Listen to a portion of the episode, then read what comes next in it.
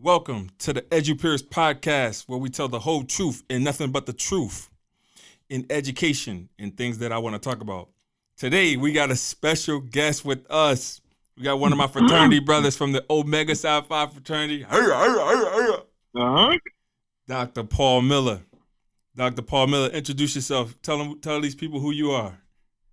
My name is Doctor Paul Miller. I am the current C E O and principal at Green Tech Uh, Charter High School in Albany, New York. Um, we are a very successful school that runs and operates under the conditions of all males and about ninety-seven percent black males with over eighty-seven percent poverty. But yeah, we have a ninety-five percent graduation rate almost every year. Wait, stop, stop, stop, stop, stop. Hold the press, bruh. Hold yes, the sir. press. Yes, what did sir. you say that graduation rate was? ninety-five percent, bruh. ninety-five percent annually. Annually, and, and and what types of what types of colleges are you sending these kids to? Um, the, the way the, the data works out, I believe we had fifty-nine percent go to four years.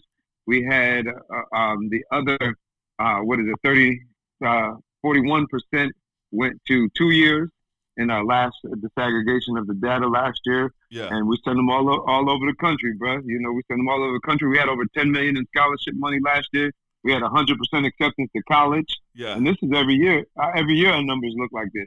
We Man, we, this is, we kill it. This is amazing, bro. This is this is this is this is bro. So so I was telling you earlier, you know, this is my leadership series, and uh, throughout the rest of this month and next month, I'm probably going to interview maybe five to ten African American school leaders that I want to talk to that I feel like I can learn from, right? And you happen no doubt. to be the first one up. So congrats. Thank you, man. Yeah. Thank you. It's an honor and a privilege, good brother. I appreciate you. Yeah. So so before you got into school leadership, you were a teacher. T- talk to me about that. Like, what, what what did that look like for you? So I was a teacher. I taught for five years, and I was a physical education teacher. Mm-hmm. So I started off, and I was um, I played football, got hurt, and kind of had to look at myself and say, what do I want to do? And the only thing that I could really think of is that at the time, I enjoyed sports, and I enjoyed kids. And that was keeping me off the streets from doing other stuff. As and so I said, you know what? And then, you know, I got to give back to kids and, and do it that way. So I was I, I was a phys ed teacher for about five years. But while I was a phys ed teacher, what I was realizing was is that my hands were tied with a lot. Like I could only do so much. Like there was so much I could do, but there was so much I couldn't do. And anytime there was leaders, most of the leaders were making decisions about what was right for them and for adults, but not really what was right for kids. So like, I felt like, dang, I, I need to be part of the solution and not the problem. I got to do something about it because I was really unhappy and really miserable with the decisions that were getting made. And so I didn't want to just be a complainer. So I had to figure out what to do. And my thing was go back to school, get a master's degree, um, you know, get in a position where I, I'm, I'm the person in authority. So that's kind of what I did. I went back, got a master's degree in uh, educational administration, and I, I, I acquired my first position as a assistant principal, and I did that for about seven years. Now this, and this even in the assistant principal position, that was where in Rochester, Rochester, New York. So okay. a little bit about, about Rochester. Rochester is um, often the fifth poorest city in the country. Um, it's also highest murder rates per capita almost every year in New York State. I don't think it was this year, but almost every year it's the uh, highest murder rate. It's um, also, I think it was voted like seven most deadliest places to live. Like Rochester, and I'm from the hood hood there. I'm from deep in the middle of the project. Um, so I definitely went through it, but what don't kill you makes you stronger. And I was in a school, I was in schools there that I believe the graduation rate in two thousand twelve, last time published by the SHOT Report, was nine percent for black males. I repeat, nine percent. Wait, for black males. Say that one. Say that one more time, bro. Because like I, yo, I really don't think that people understand how bad some of these school districts are. So you're saying dog, that it was nine percent? No, nine percent. That means ninety-one percent did not graduate. Like, and that was published uh, in two thousand twelve from the SHOT Report. Right. And so you know they've had some increases, but they haven't disaggregated for black males. really since then. Um, but if you look at it, man, it was terrible. And it's still terrible. Right now, Rochester just did cuts where they cut um, and they because they're having budgetary issues. Like yeah. um, they got to make like thirty million dollars worth of cuts in the middle of the year. Yeah, and, that, and, and it's just this. That, they're doing yeah, a disservice. When, right? I, when I, saw, I saw, I think I might have saw a Facebook post or something like that, man, you were doing some yeah. phenomenal things in terms of like just the outreach for the Rochester teachers. I know that, you know, they're about to lay off a lot of teachers, and you took it upon yourself to go up and, and recruit some of those teachers to give them jobs, right? Absolutely. I went up there and spent a whole day. I sat there for, for a whole day and just uh, waited, tried to talk to teachers, interview teachers, try to recruit and hire as many as I had the opportunity to, you know, just to do something to give back, man, because, you know, I hate to see teachers lose their job, man. Teachers are, are really the heart of of the schools. Teachers are the heart of our kids, man, and they're so needed and so important and so necessary. But they we definitely need good teachers, though. Yeah, but, uh, I, definitely. But they need it. They need it. Yeah. Um, and so you know, I just tried. It was my way of trying to give back a little bit, man, to my city that gave a lot to me, um, and where you know I was able to learn and grow from. Right. So, like, one as a, as a school leader, one of the biggest uh things that I hear from teachers is that. You school leaders, y'all don't remember how it was to be in the classroom. Like, how do you keep yourself grounded? See, and you know, that's crazy because it, I, how can you forget? You know, you, you don't, you don't get to leadership and, and become a leader if, if that, if you want a, weren't good at what you do, you know. So I had to be a good teacher. I wasn't, I wasn't the type of teacher that uh, didn't teach. I was the type of teacher that wanted to be the best at everything I did. And so, um, you know, it was a foundation for me. So, but also because I had to move from becoming a phys ed teacher to an instructional leader. Yeah. So I had to, I had to really take the time and spend the time learning what good instruction looks like. Yeah. So I had to, stu- I had to study the pedagogy. I had to stud- study delivering pedagogy. I had to just study, study, um, because I have to be able to do it as good, if not better than any teacher in my building. And so, you know, I try to keep it fresh and keep it new. And, you know, if if they, I can I can walk it in, I can talk it. Yeah. So I, you know, but at the same time, it's difficult because, um, you know, people do sometimes forget. There's times where teachers, they I've heard that comment too, bro, all the time. But then, you know, part of the way I keep it fresh is when, I, you know, I, I still do P Ds. Yeah. And when I do P Ds, um, I, or if I have to go model in the classroom, I can do it as good, if not better, than they can do it. Um, yeah, you yeah. know, so so so I try to keep that there, but I try to keep them engaged and keep them enthralled, and you know, and I try to stay on top of the craft as well. Yeah. And, and you know, I learn I learn from my teachers as well. You know, I'm humbled by them. Absolutely, absolutely. Some of these teachers, man, you go in their classrooms, you're like, damn, this is a real kick-ass lesson. And you definitely got to give them their props. Yeah, absolutely. I, I I'm with you on that, but. You know, I also like what you said about going in and modeling lessons. I think that that keeps me fresh as a school leader, too, because, you know, I can go in some of these classes and show you that I can teach circles around you, one. So then, therefore, you have to listen to me because I kind of know what I'm talking about. And it helps us as school leaders because it's like, damn, well, he's not just saying this. He kind of knows what he's talking about. No, absolutely. You, you know, when you look at the tenets of leadership, you know, I, I go through and um, I really believe in Kouzes and Posner's work. Mm-hmm. So Kouzes, Kouzes and Posner, they um, got like five tenets of leadership. The first one is model the way. And so, you know, and that's, that's you have to be able to model the way when you're leading for people to follow. They got to see that you're invested and that you're doing it as well. You know, you know that's that's crucial.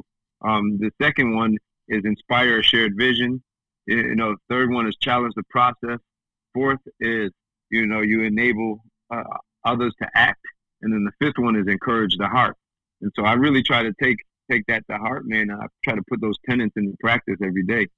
Yo, that's what's up, man. Thanks for dropping that knowledge. So, so what are, so the book, man, talk to these people about the book, man. I got a, a famous yeah. author on this, man. Let's go. Hey, man, I, I got I got two books. Yeah. I got my Wait, my, it's two books. First, Yeah, I got two books, bro. I got two books. The first, the first, the first book was um, based off of my dissertation work, which uh, was turned into a book based on winning dissertation of the year for the college. Yep. And so this was years ago, but it's uh, cyberbullying, breaking the cycle of conflict, and um, it's basically a qualitative study um, Black females' experience with cyberbullying in urban environments. Mm-hmm. So I was one of the first researchers that looked at cyberbullying national from a Black female's perspective, because most researchers, um, when they, about ninety percent of the research was all with white females from the age of twelve to twenty-four. And so I looked at I looked at it um, from a Black female's perspective, and I kind of came up with, uh, the research came up with a cycle of conflict that's able to be utilized in urban schools to help solve and resolve conflict uh, between our young ladies and really anyone. So that, that's my first book. And then that one doesn't get talked about as much because it, it's heavy on the research. And so, you know, you got to be into that stuff to, to really want to um, get into the research and understand. But, you know, also anyone can take a look at it because it's written in a way that, you know, the layperson could understand. But you got to be a little bit of an egghead to want to hear that one. Right. And then but, so, but so, but but so so when we're talking about the academy, as you know, I'm, I'm in dissertation as well right now. Yes, sir. And um, I mean, one of the things that I I think in, in writing my dissertation, because I'm I'm almost done with chapter three right now, is God that bless you. Yeah, God bless you. It's been a struggle, let me tell you. But um, writing for the layperson, I think that yeah. a, a lot of academics don't really do that. So to to hear you talk about that, I think that's extremely important. But yeah, the second book. Yeah, the second book is called um, "We Need to Do Better: Changing the Mindset of Children." That's the one through, I know about. Uh, yeah, yes, through family, community, and education. And so, you know, this book has been a blessing, man. It, it, it's opened up doors for me where I've been able to speak about it in my other platforms with edu- about education all over the country. Like I've been on Roland Martin, I've been on, with T D Jakes. Um, I've spoken at most of uh, quite a few historically Black colleges throughout the South.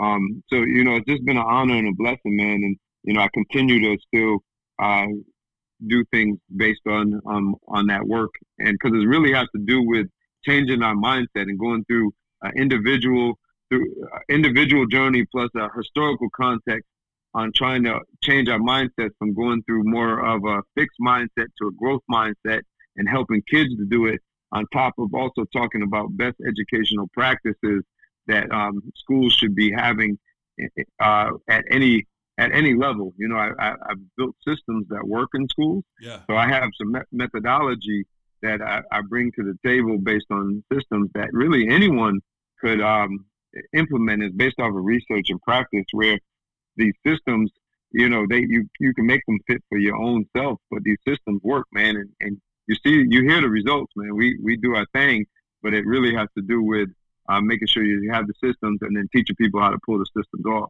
Yeah. But like, so, so talk to me about, because you said that it, it's kind of cookie cutter in terms of you can make it fit for anywhere, but like, I don't know, I'm gonna push you on that because I feel like you need oh, more, sure. you need more in, in a, in an urban school environment than you do in a suburban school environment. That's why it's so, it's so easy for suburban uh, schools to keep their teachers and for their teachers to want to be there. I feel like you got to do it. You got to do some additional work in, in, in these schools that's in the hood. What's your take on that? Oh, amen. You, no, you, you ain't never lied. Like, you're absolutely right. Like, that, it, it's so much more difficult um, because there's so many more challenges. And and the things that we have to deal with are just are crazy on a daily basis, and the things that poverty brings and, and just that our people have to deal with. But um, quite honestly, like, the systems, I wouldn't say that they're cookie cutter, but when you look at the – so based off of – I use a lot of John Hattie's work. Okay. Um, he did a meta he did a meta analysis of eight hundred meta analysis on what works for schools. So a lot of people, you know, when school districts say, "Oh, we need more money," yeah, it really ain't got nothing to do with the money. It doesn't have nothing to, nothing to do with the building. So it really breaks down to about four tenets. And so off of these four tenets, I derive systems that work. And so these systems work for urban kids. So now you have to hire the right people and you have to inspire the right people to pull these off. So it's not simple. But if anybody wants to, um, if you have the blueprint, like if you had the blueprint, you you could build the house. Now, you might have to learn how to build the house, but you could build it if you had the blueprint. Right. Um, so, you know, that's my thing is I like to work with leaders and give them the blueprint. And that's kind of where, where I'm at in life at the next phases of my career is trying to give people um, and work with them because I want more educators to establish this type of success. Um, like I know it can be done. So like those four tenets, the first one is how do you build relationships? So everything stems off of relationships with our kids. Yeah. And so, you know, th- there's specific things that we do to build relationships. Um, and then, so the second thing is um, is how do you deliver teaching and learning? So from how you plan to how you grade to um, how you deliver the instruction to, you know, um, how do you keep kids engaged? So there's, there's uh, how do you assess? Uh, and that moves into the third tenet is how do you use data to inform instructional decisions?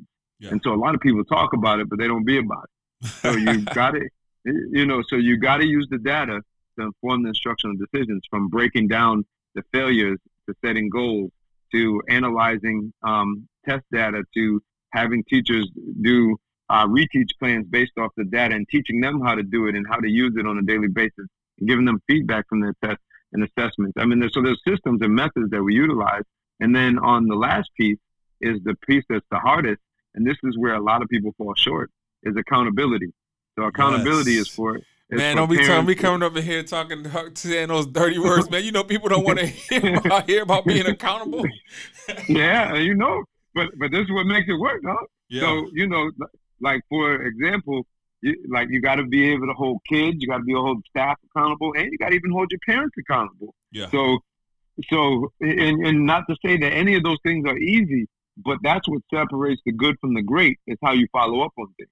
So you could have some great ideas, but if you don't follow up and keep people accountable, um, and you know, there's an art to it, because accountability doesn't mean that you are um, being a dictator. Accountability means collaboration. Accountability means getting people on the same account and making sure that they're following a shared vision. Like, accountability is so much more than, you know, do as I say, you right. know, and so, so it's not easy, but if those four like main pillars are in place in the school, and this, and like I said, I have I have systems and I have items that go underneath those uh, different pillars. Um, you can teach somebody how to do those things, and those things are what really has been able to create a successful environment wherever I've been. Right. So Albany, Albany is a different animal, man. I went to undergrad at Albany. Shout out to yes, the sir. Newtown Brass. Um, yep. What? what What is it? What What does it look like there now? Because I know, you know, for the last couple of years, it's been very dangerous in, in, in Albany. Yeah, man, Albany is, is rough, man. Um, because the the city is, so when you look at the city, there's only about ninety-seven thousand people in the city of Albany. But you look at the surrounding county areas and the capital region, there's about eight hundred thousand. Mm-hmm. But the poverty in Albany is very concentrated. So almost all of the minorities, which is majority Black, live in in the within the city realm, and all the poverty is contra- concentrated on top of each other. Mm-hmm. And so on top on top of that, um, for years there's been this thing called Uptown Downtown, where it, it was crazy, man, and it's corny because it's, they they're d- divided by about uh, five minutes of, of walking distance, but but you know, like, it's real internal beef. Where, like, uptown and downtown, like, uptown kids can't walk downtown, and doc- downtown kids can't walk uptown, and you know, you know, and so a lot of it is even learning the culture of the community wherever you're at, and trying to be a light in that community, man, and trying to help change these things. Yeah. Like, we do gang prevention at our school, where we have um, gang prevention runs the team night out of our building for all all Albany um, teams. So, you know, there's it's being a part of the community, man, and, and trying to build in. But Albany is definitely a unique animal and a unique monster, where they don't like charter schools. Um, but the public schools have been failing for about twelve to fifteen years. All the public middle schools um, and the high school has been failing. And so, not to put them down, because I'm sure there's great people working there and there's great things happening, but to keep doing the same things is insanity, man. So kids are, are kids in Albany, um, when they go to the traditional public schools, like, I had a teacher call me the other day, man, and said she wanted, she was really considering coming, coming over. Um, she was saying that she can't even teach. Like, her, that kid, the accountability is so low, where she stated that the kids don't have to come to school except for once a quarter. And if they show up once a quarter, they get at least a fifty-five. And then the, the public school district puts them online for um, for credit recovery, so they can make up their grade, um, and then it gets averaged. And it's like, yo, she said it's a joke. Like, she can't even teach. Like, she has to teach with her door closed because open, there's fights going on in front of her room.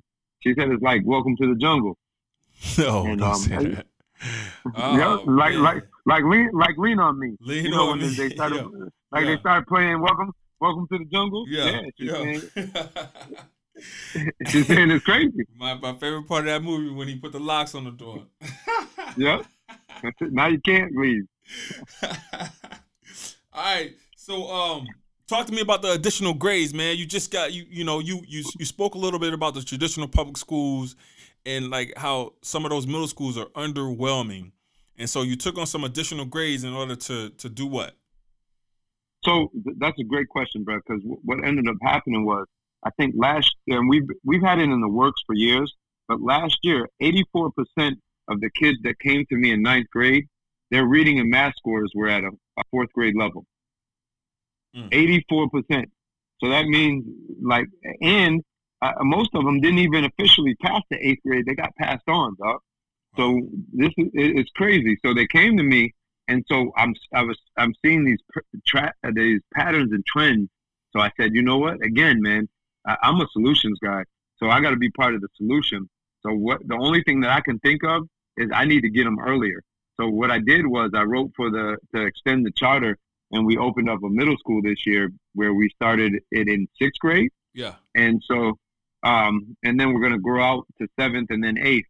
So I started in sixth grade, and I and even the kids that came to me in sixth grade, fifty percent of those kids were reading at a pre-K to third grade level. Wow. And doing the math. And so my goal is to close gaps. So I designed a program that is based on closing gaps, and it's built into their school day, where it's project-based and hands-on, where STEM is built into their day every day. They have a STEM class where they are building robots, they're building rock, rocket launching, structural engineering, home trade construction. They're, this is all in sixth grade, man. They the first week of school, they had a miniature um, boot camp where they were became young entrepreneurs and businessmen, where they uh, opened up their own uh, tea business, where they had hydroponic gardens, where they learned how to grow strawberries and tea leaves, um, where they actually wrote Uh, the starts of a business plan. They pitched their business plans, and now they're actually selling their products at different um, basketball games. So, like, they have became true entrepreneurs from the day they walked into the door. So, this is these are some of the skills that we're trying to teach them and close these gaps, man. So, I had to get them earlier, and and I'm trying to give them education differently. I want them to see education as something that they want, that they need, and that they value, and that they get it different than they've ever gotten it before. So that's that's kind of what we're trying to we're trying to build a dynasty, man, where our kids are successful and they they just are some of the strongest students and ready for college. Man, that's amazing, man. Kudos for, for that good work. But don't, don't you find it troubling at the fact that there's all this animus towards charter schools, and we're out here and we're the ones that are doing this amazing work with these black kids, and you you you, you see these people, mostly middle-aged teacher union, public school teachers that, you know, and, and, and their union leaders that just don't want to see this kind of work happening, man. What, what's your response to that? You know, it's, it's sad, man, because if you really are about kids, and I'll be real with you, I'm not pro-charter or pro-public. I'm pro-good school. Yes. So, and so um, what's sickening to me is if you became, if you forget your why. So, uh, you know, part of your why, no matter who you are, has to be because you're about our kids. And so uh, there has to be some part of you that got into education because of that. But if you forget about that because of a dollar, and so that's why most uh, traditional public schools have problems with charter schools, because it hurts their bottom line. And see, most of the people that have these opinions don't even fully understand how charter schools are funded. Yep. And don't understand the uh, accountability and the rigor that charter schools have to go through to remain open. And, you know, it's, only... it, it is it is it is ironic that you mentioned that, man, because I'm I'm I'm talking to somebody on Twitter today, and um, yeah. guy down in Texas was like, charter schools have no accountability, and so my response was, bro, if I underperform, it, with regards to, with regards to my sending district. So, for example, I'm I'm out in Riverhead. If Riverhead Central right. School District outperforms me a couple years in a row, my school is done. Absolutely. And but see, the problem is, and here's what I kind of found out at doing a little homework, is that New York and Massachusetts are the two states that have the highest accountability, as to where some states, um, Texas, Louisiana, um, and a few other states, Florida, I don't believe the accountability is very high. So sometimes they have, you, you know, somebody's daddy's pastor open in the school that doesn't, and no offense to the pastor, but that doesn't really understand, understand education, yeah. you know, and, and, you know, they just have some of everybody open in the school because they feel like, you know, that they can make some money off of it and help some kids, but don't really understand what it takes to open a school. And so that that's a, that's giving charter schools a bad rep. Another reason why charter schools have a bad rep is because um, too many times the people who have opened charter schools have done it with the mindset where they go into it as it's a competition and we're going to shut you down. And what's crazy is, you're not going to shut the public school down. I mean, no, it's ever, a machine. Ever. You, you, you're not going to shut the public school down. It's not possible. All charter schools is is a choice. Yes. So it gives it gives our low-income families and our other families who probably can't afford a private schooler to move to the suburbs a choice. And it's not a choice that's for everybody. Right. You know, so there's, there's good and bad charter schools. So let's keep it real. Yes. But, again, you, you know, it's a choice. So why wouldn't you, like, they don't get mad at people for sending their kids to private schools. No. So why why would you get mad at a charter school? And the only reason is, man, is because it comes down to the dollars and cents. And then what they don't understand, like in New York State, we only get two-thirds of what the traditional public school gets. Yes, sir. So, you, you know, when we build the public school, which gets the money from the state, which I'm sure you know, I don't know if all the listeners know, right. but so um, we build the we build the public school. Um, that gets the money from the state. The state gives it to the public school. We prove that the child's in our seat. So, for example, in Albany, they Albany High School or Albany School District gets about twenty-three thousand dollars per child. So I only get fifteen eight of that. So let's say the other um, seven eight thousand dollars, they keep that as transitional money, even though I'm a hundred percent responsible for educating the child. And the reason why they're unhappy is because it affects their bottom line. But they don't understand it affects our bottom line. Of a school of three hundred fifty, four hundred kids, you know, that, that seven thousand, eight thousand dollars, that's roughly around two point eight million dollars a year that we don't see, even though we're one hundred percent responsible for the child. Yeah. So, and imagine, you, you know, you're doing some amazing it, things now. Imagine you had two point eight. Yeah, I, I, yo, we could we could build the Taj Mahal for the kids. You know, like it, it's just it's just crazy, dog. But that's that those are some of the things that we face, and people are angry. Because we're providing a choice, like no one has to come to us. It's a choice, um, and and if it's a good choice, send your kids there. You know, I, I hate the political machine, man. I hate the politics behind it all, and it's some sucker. You know, I don't know if I could curse, but it's some sucker stuff. Because at, at, at, at the at the end of the day, dog, that's it's it's not about that, man. It's about our babies and these, and these kids and these youth.